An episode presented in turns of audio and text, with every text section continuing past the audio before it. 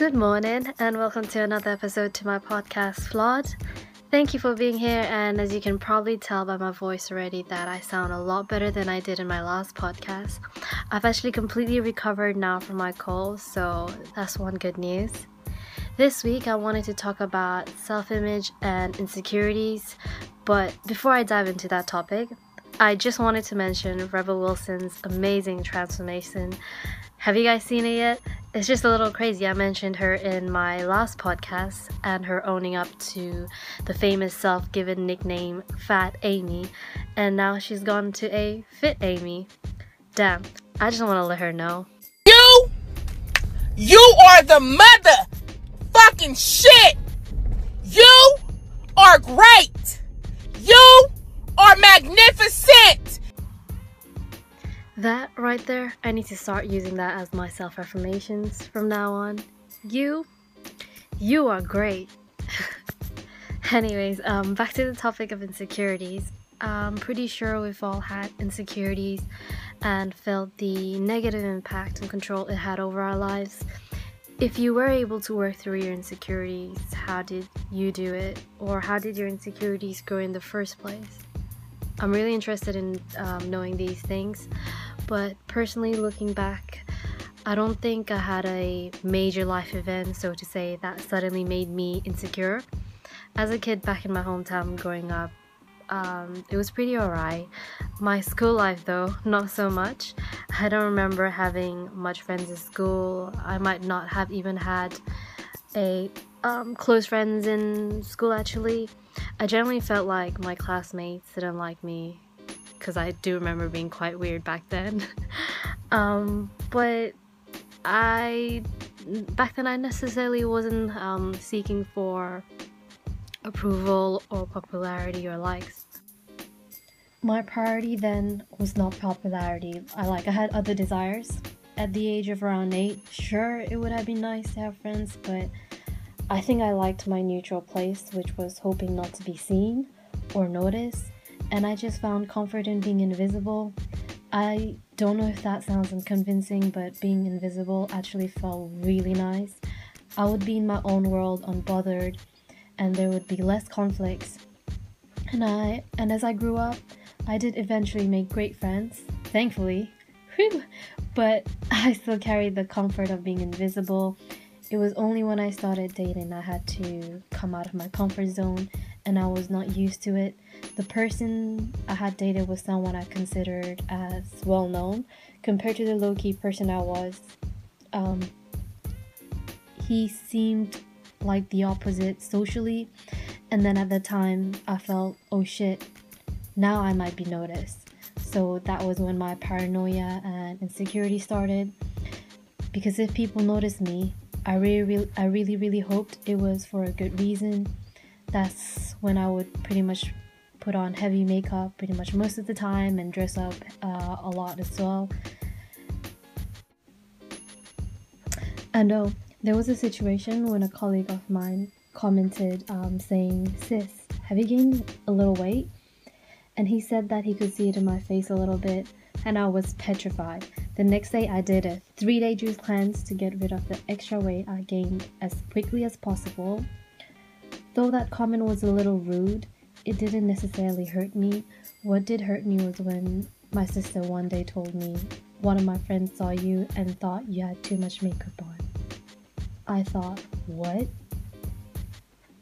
Wait a minute, did I hear what I just thought I heard?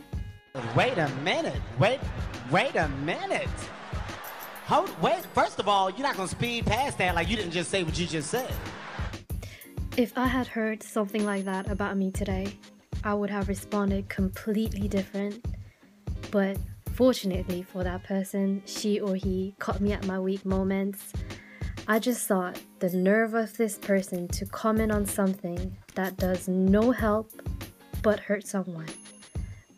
I've been trying to keep up so badly with my image, and for someone to say something so unconstructive and hurtful, hurtful, sorry, was just so uncalled for. Out of pocket for that shit. Way out of pocket. What do you gain from that? Not that I'm completely one hundred percent secure now, but I feel like I'm at a great place in regards to how I feel in myself. It took a lot of time and reflecting to get where I am today, and if you are at a heavily insecure place right now within yourself, the following things I'm, up, I'm about to say might not help you overnight, but I do hope that it's a step in overcoming them. And at the end of the day, not everyone is going to like you, and that's one of the harsh truths that you do have to accept. And not everyone is going to like you, and you know what, fuck it, that's alright. As long as you still have the love and support of people around you, that's all the external love you will need. You are literally paranoid and insecure about people who don't give two shits about you, and they only see you from the surface anyways. Don't let their naive judgment, because that's what it is, a naive judgment. Don't let the naive judgment hold a long or permanent place in your mind, because that's not fair on you. I sometimes like to think ahead, so if I know I might possibly be insecure because maybe I'm insecure about doing something or rocking a certain look, then I question myself uh, beforehand so that I can keep myself in check. So questions like, mm, why am I being insecure? Is there a way of lessening or removing it completely? And most of the time when talking in my thoughts, I'm able to come up with a solution. Um, for example, when I'm insecure about finding out uh, f- about people finding out that I will fail an interview, and what I did was I didn't tell most people about it, and that took a lot of pressure off me having to do the best in the uh, in this interview. And by the way, I did get us, uh, accepted after that interview, and then I told people that I passed. Or the situation when I was anxious to go out to a party because I gained a little weight and didn't feel pretty, so I said to myself, gaining a little weight doesn't make you ugly, and being ugly doesn't mean you don't deserve to go out and have fun. And if anyone feels any other way, then that's a them problem, not a me problem. They can dwell in that negativeness, and you in the meantime, you go out there and party like it's nobody's business. And this might be a bit petty of me, but it makes me even happier when I think that if there are people out there judging me for stuff that is just plain unnecessary, then let them, girl. Let them dwell in the negativeness while they're at it. So yeah, that's it for this topic.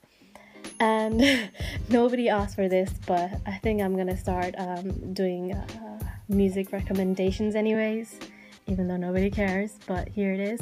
I've been loving Learn to Fly by Surfaces and Elton John lately. It gives me happy skips in the morning, so if you're feeling a little down, get your boogie on to this.